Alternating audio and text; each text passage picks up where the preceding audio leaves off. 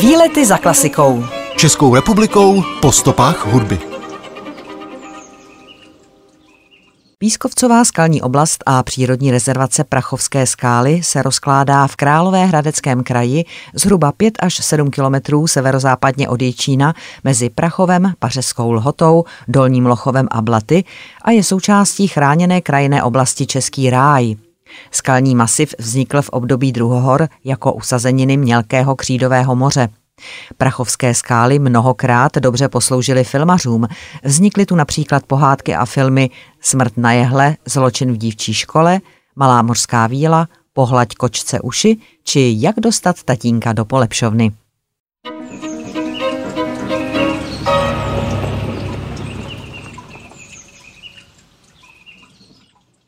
Českou rodinnou komedii Jak dostat tatínka do polepšovny natočila režisérka Marie Poledňáková v roce devatenáct set sedmdesát osm jako volné pokračování televizní komedie Jak vytrhnout velrybě stoličku.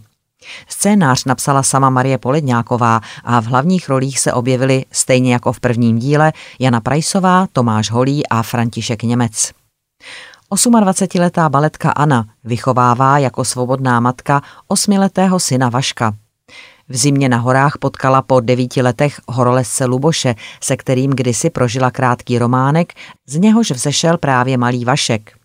Teď už Luboš ví, že je Vašek jeho syn a nadcházející letní prázdniny naplánovali prožít společně.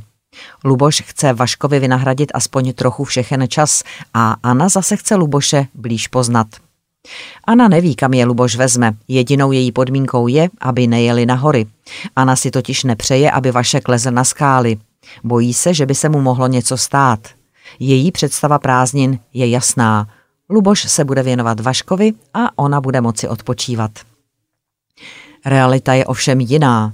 První dny stráví na kolech a pod stanem a když dojedou k cíli cesty, čeká je Lubošova rodná chalupa a Lubošův otec. Vašek je šťastný, že má dědu a těší se na prázdninové dobrodružství.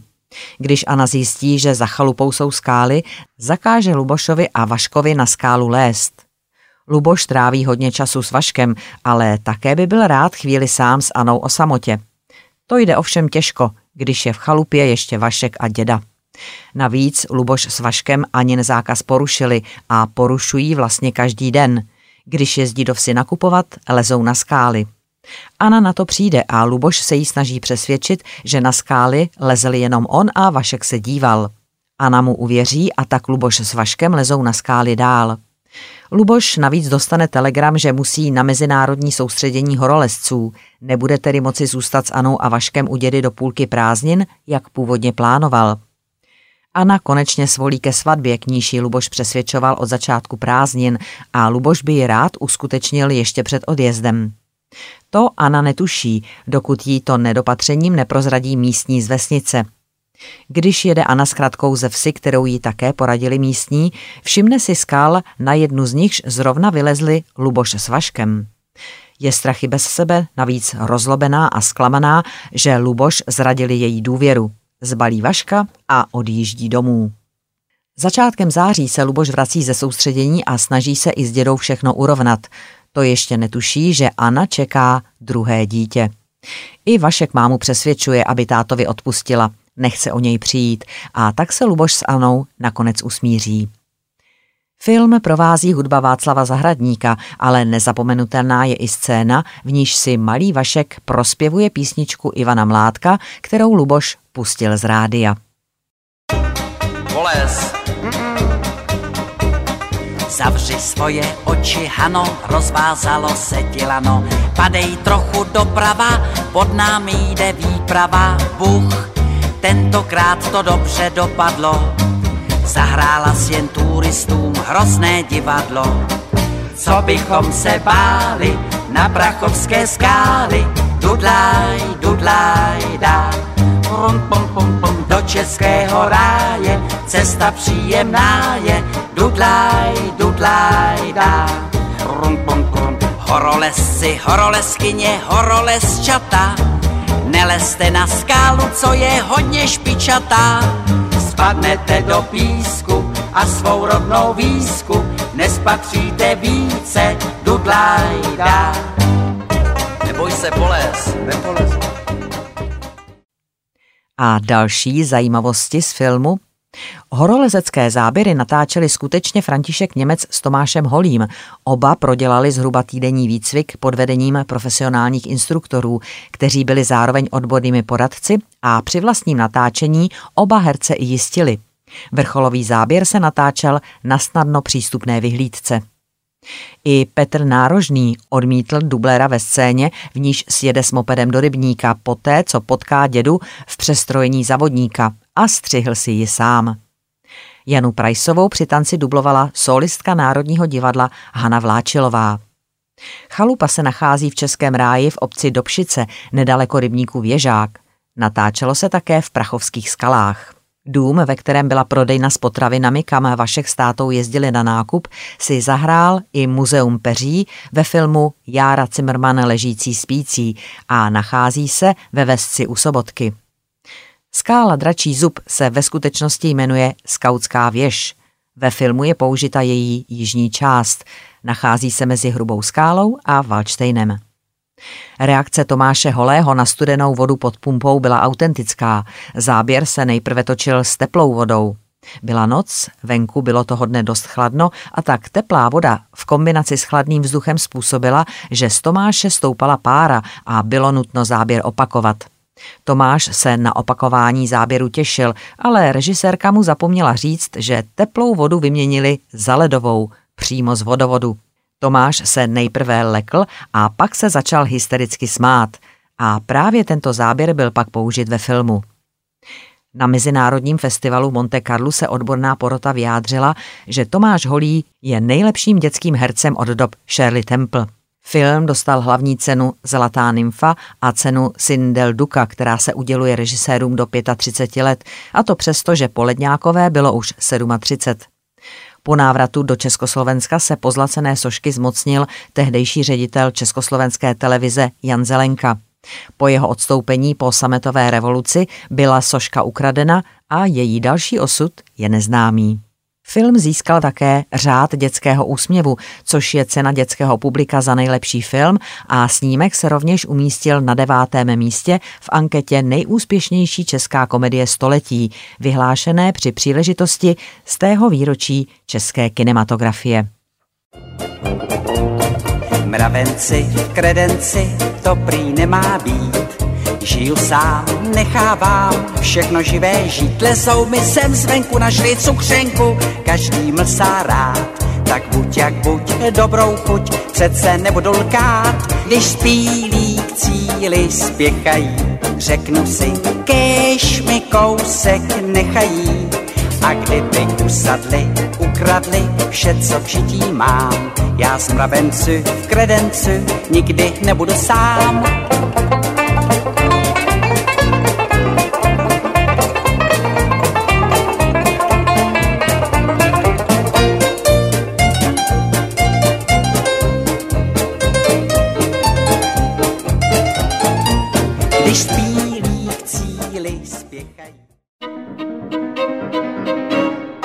Výlety za klasikou. Český ráj je název pro území ve středním Pojizeří, v němž je vysoká koncentrace přírodních i historických památek.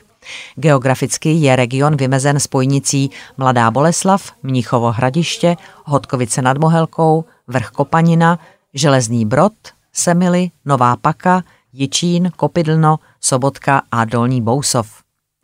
Název Český ráj původně označoval oblast Litoměřicka, dnes zvanou Zahrada Čech, osídlenou německy mluvícím obyvatelstvem. Současné vymezení vzniklo ve druhé polovině devatenáctého století. Za srdce Českého ráje je tradičně považováno město Turnov a hlavními dominanty kraje jsou hora Kozákov a zřícenina hradu Trosky. Oblast Českého ráje je charakteristická pískovci, které tady vznikly v druhohorách na okrajích tehdejšího moře. Významná jsou místní skalní města, především Prachovské skály, Příhradské skály, Hruboskalsko a také rybníky, například Žabakor, Komárovský rybník a rybníky v podtroseckých a podkosteckých údolích. K pozoruhodným prvkům skalních měst patří jeskyně, pseudozávrty, skalní brány a okna. Český ráj je nejstarším velkoplošným chráněným územím v České republice. V roce dva tisíce pět byl Český ráj zařazen do Evropské sítě geoparků UNESCO. I samotné Prachovské skály a jejich okolí jsou místem s bohatou historií.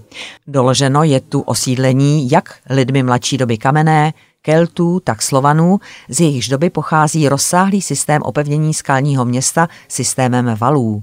Ve dvanáctém století byl na blízkém Čedičovém vrcholku založen královský hrad Veliš a Prachovské skály se staly součástí Velišského panství. V roce dvanáct set sedmdesát sedm jej získali Vítkovci náhradou za zabavenou Hlubokou. Po nich Wartenberkové, krátce patřil hrad i králi Jiříku z Poděbrad, Oldřichu z Rožmberka či Trčkům z Lípy. Počátkem sedmnáctého století získal panství Albrecht Eusebius Waldstein, který z blízkého Jičína učinil sídlo svého domínia.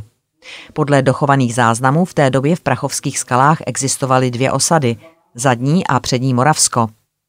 Po Waldsteinově smrti v roce šestnáct set třicet čtyři získal velišské panství Jindřich hrabě Šlik. Šlikové byli původně chebská měšťanská rodina. Teprve v roce čtrnáct set třicet sedm císař Zikmund Lucemburský a později Albrecht druhý. Habsburský povýšili do panského stavu Kašpara Šlika, kancléře císaře Zikmunda. V dalších generacích pak rod zbohatl, když se na jejich panství v Jáchymově objevily stříbrné rudy a Šlikové v Jáchymově založili mincovnu, kde razili mince, zvané Joachimsthaler, tedy jáchymovské tolary. V roce patnáct set třicet čtyři donutili finanční potíže Ferdinanda prvního. Habsburského omezit vliv šliků na ražbu mincí a roku patnáct set čtyřicet pět byli šlikové donuceni postoupit právo těžit stříbro panovníkovi. Po prohrané bitvě na Bílé hoře v roce šestnáct set dvacet byl v roce šestnáct set dvacet jedna Jáchym Ondřej Šlik popraven na Staroměstském náměstí, a to jako první z dvaceti sedmi českých pánů. Jeho bratranec, plukovník Jindřich Šlik, který v bitvě na Bílé hoře velel pluku Moravanů, byl po bitvě zajat, ale na rozdíl od jeho bratrance mu jako profesionálnímu vojákovi nabídli službu u císařského dvora, přestane-li hájit zájmy protestantů. Jindřich Šlik se tedy stal katolíkem, povýšil na generála a prezidenta Dvorské válečné rady a Velíšské panství s Prachovskými skalami dostal v roce šestnáct set třicet sedm jako služné. Prachovské skály se staly součástí opevnění rakouských vojsk i v roce osmnáct set šedesát šest, kdy tu podle rakouských plánů měla být svedena rozhodující bitva. Pruské vojsko však postupovalo rychleji, než rakouští velitelé předpokládali, a když dvacátého devátého června osmnáct set šedesát šest došlo k prvním střetům, rakouské velení bylo zcela dezorientované a nepřipravené. Po několika hodinách bojů byl rakouským vojskům doručen rozkaz k ústupu, který se ovšem nedostal ke všem jednotkám. Část vojska se tedy stáhla, ale zbytek byl rozdrcen na ztracených, marně hájených opevněních. Památku této nešťastné bitvy připomíná řada místních pojmenování, třeba Rybník Vražda či Pole na zabitých, a také pomníčků v Prachově, Horním Lochově, Jinolicích, Kněžnici a jinde. Rodině Šliků patřily Prachovské skály až do roku devatenáct set čtyřicet osm, kdy jim byl po komunistickém převratu veškerý majetek zabaven. Prachovské skály spravoval Městský národní výbor Jičín. V padesátých a šedesátých letech se Prachovské skály staly cílem mnoha autobusových zájezdů, až několika desítek denně. Správa lesů se jakékoliv činnosti v turisticky velmi zatížené oblasti spíše vyhýbala, a tak se stalo, že většina skal zarostla do vysokého lesa bez podrostu. Restituce v roce devatenáct set devadesát šest navrátily historický majetek zpátky do rukou dědiců původních majitelů, tedy rodiny Šliků, kteří se v roce dva tisíce ujali i správy turistické oblasti Prachovské skály. A další zajímavosti o Prachovských skalách. Za prvního zaznamenaného turistu lze pokládat císaře Františka prvního. Rakouského, který podle dochované pověsti údajně navštívil v roce osmnáct set čtyři Prachovské skály a nechal se pronést na nosítkách skalní soutěskou, která pak dostala název Císařská chodba. V roce osmnáct set sedmdesát devět navštívil Prachovské skály pražský podnikatel Vojta Náprstek z Chotí a klubem amerických dam. Návštěvy se účastnil i básník Jaroslav Vrchlický. Od roku osmnáct set devadesát dva působí v Jičíně odbočka Klubu českých turistů. Předsedou prvního výboru se stal jičínský školský rada František Lepař. Klub českých turistů v roce devatenáct set dvanáct zakoupil hotel v Horním Lochově, který se stal základnou pro letní pobyty turistů v Prachovských skalách a má zásluhu i na vybudování dnešních turistických okruhů. Počátkem dvacátého století vznikla z popudu majitelů skal rodiny Šliků ve skalách první restaurace. Když její kapacity nestačily zájmu příchozích, postavil v roce devatenáct set dvacet tři Klub českých turistů svou základnu, turistickou chatu. Ta byla ve třicátých letech rozšířena do dnešní podoby a zároveň byla postavena silnice a parkoviště. Výlety za klasikou. Českou republikou po stopách hudby.